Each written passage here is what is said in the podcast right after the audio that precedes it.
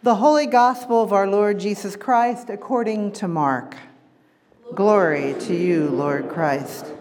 In those days, Jesus came from Nazareth of Galilee and was baptized by John in the Jordan. And just as he was coming out of the water, he saw the heavens torn apart, and the Spirit descended like a dove on him. And a voice came from heaven You are my Son, the Beloved. With you I am well pleased. And the Spirit immediately drove him into the wilderness. He was in the wilderness 40 days, tempted by Satan, and he was with the wild beasts, and the angels waited on him. Now, after John was arrested, Jesus came to Galilee, proclaiming the good news of God, and saying, The time is fulfilled, the kingdom of God has come near. Repent and believe in the good news. The gospel of the Lord.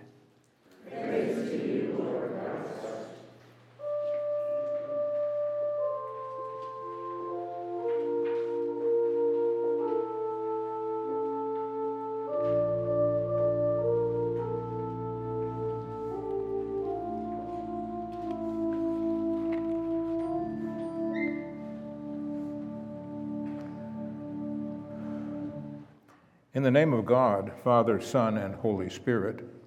Amen. Please be seated.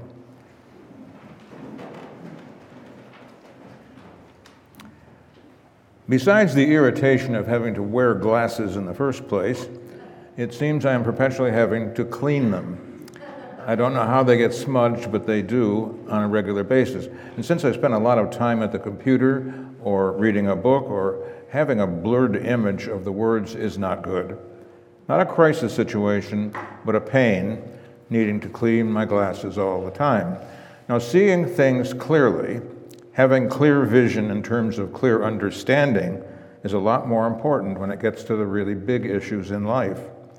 If you don't see, if you don't clearly understand what is going on in the world, in the government, in your home, or in your church, your reactions can be very off base.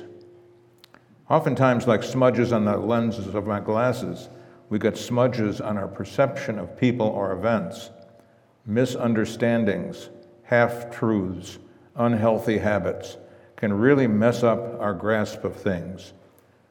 For example, I was really outraged a week ago. I was outraged. And why?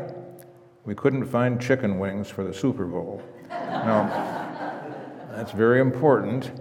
We couldn't find them. I was really upset. We finally found them at Whole Foods, so we got through the Super Bowl all right. But how dare Bosch's run out? Because every week they're there. That yesterday they were there, but not when I wanted them there. There are a lot of things to be outrageous over, and that's probably a pretty petty one. But outrage seems to be a very common emotion these days. Anger has become permissible in many situations people's reactions get very smudged. And rage is sadly found everywhere, from road rage to politics, especially in politics, on every side. But anger is a very deadly thing, the way it gets into our hearts and minds. Uh, Frederick Buechner, who is a contemporary and clever Christian author, puts it this way Of the seven deadly sins, anger is probably the most fun to lick your wounds, to smack your lips over grievances long past, to roll over your tongue the prospect of bitter confrontation still to come, to savor to at last toothsome morsel both the pain you are given and the pain you are giving back. In, in many ways, anger is a feast for a king. The chief drawback is that what you are doing is wolfing down yourself. The skeleton at the feast is you. The problem with anger is becoming part of a group that feels the same way, the same outrage, and you all stew in it together. But doing nothing about it is the real problem. If you're outraged and content yourself that being angry about something is justified, that you are right, the other side is all wrong, you blind yourself to facts that are different from yours, but which may be true. The temptation to be angry is a great one, it is an awful one. But it's likewise true of the other six of the seven deadly sins. In Lent, we are challenged to face and deal with any of these sins that infect our lives, but the deadly seven are potent. We are to name them and take steps to deal with them. When you see what they are doing to you, and just in case you've forgotten, here they are the seven deadly sins.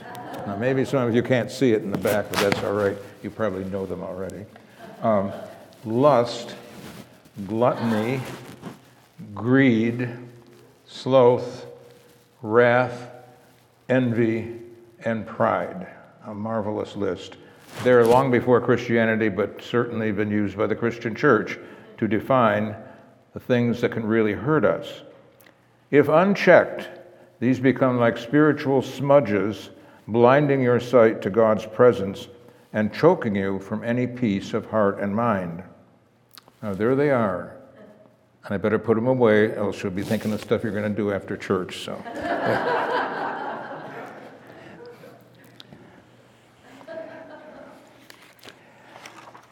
he was in the wilderness 40 days, we heard in the gospel today, tempted by Satan, and he was with the wild beasts, and the angels waited on him. The experience that Jesus had at his baptism was a very personal one for him. The only reason we know it is because he shared it with his closest disciples, and they later written down. It was an experience that opened to him the vision of his ministry, God, what God wanted him to do. And he saw it was a mission to, to proclaim the intimate closeness of God to every single person, God's nearness, and also God's vision of a world of justice and peace. And this would be accomplished by a group of individuals on a journey together. This vision, which he grasped on a spiritual high, led him to reflect how was he going to do this? And so came Jesus' experience in the desert, the desert being traditionally the place where demons lived. And in that lonely place, he experienced a spiritual low in those temptations of his. Not the seven deadly ones, but there were others that were just as potent. Hunger, first of all, hunger for bread. Get food when you're starving.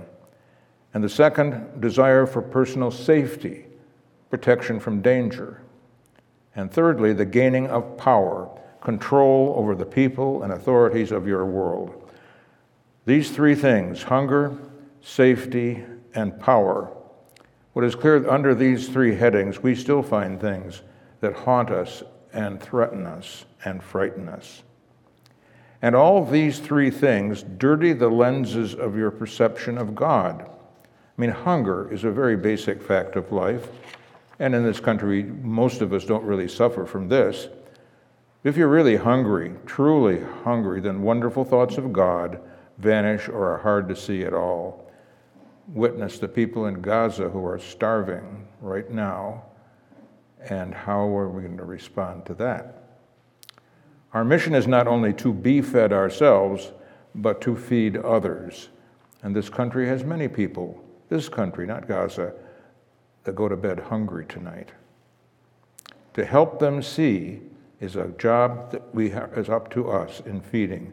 And we have food programs, Feeding America. We've got ICS, we've got the food baskets. We do the best we can, but we can always do more. The second temptation Safety from harms, your security. That's another issue that can cloud your vision if you're really worried about it. Huge amounts of energy are spent in what you earn or pay or pension or insurance or a place to live, especially a place to live. Anxiety over these can smudge any God talk or God perception, and there are lots of people for whom financial and physical security fog their vision of anything else, a terrible spiritual smudge on the eyeglasses of their life. Or finally, power, the sense you have some control over your life. Lack of power, lack of the ability to choose your own life, lies at the heart of what is going on in the world, the vast storms of unrest which sweep through the uprising in the Middle Eastern countries, but for us often drives us what drives us is the unbalanced ranting of our politicians. These three things Jesus faced hunger, security, and power. arose in Jesus' heart and mind as ways he could actually use to gain a following, to get his mission done. Feed people, protect people, give them power. Yes, promise that, and you get people to follow.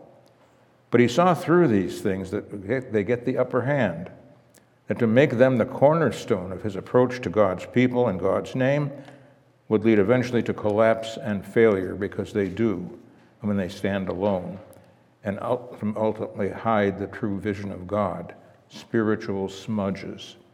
He battled them by reliance on Holy Scripture, God's Word in Scripture, by focusing on the power of God in thoughts and realizations rooted in faith. These three deadly things, for us as they were for Jesus, lie at the mood of dis-ease that infects our society, infects many of us, the world society. They have to be faced, these things, dealt with somehow, or they become thick clouds of anxiety, distraction, and sinful obsession. The spiritual smudges that hide the fact that God is with you in spite of them.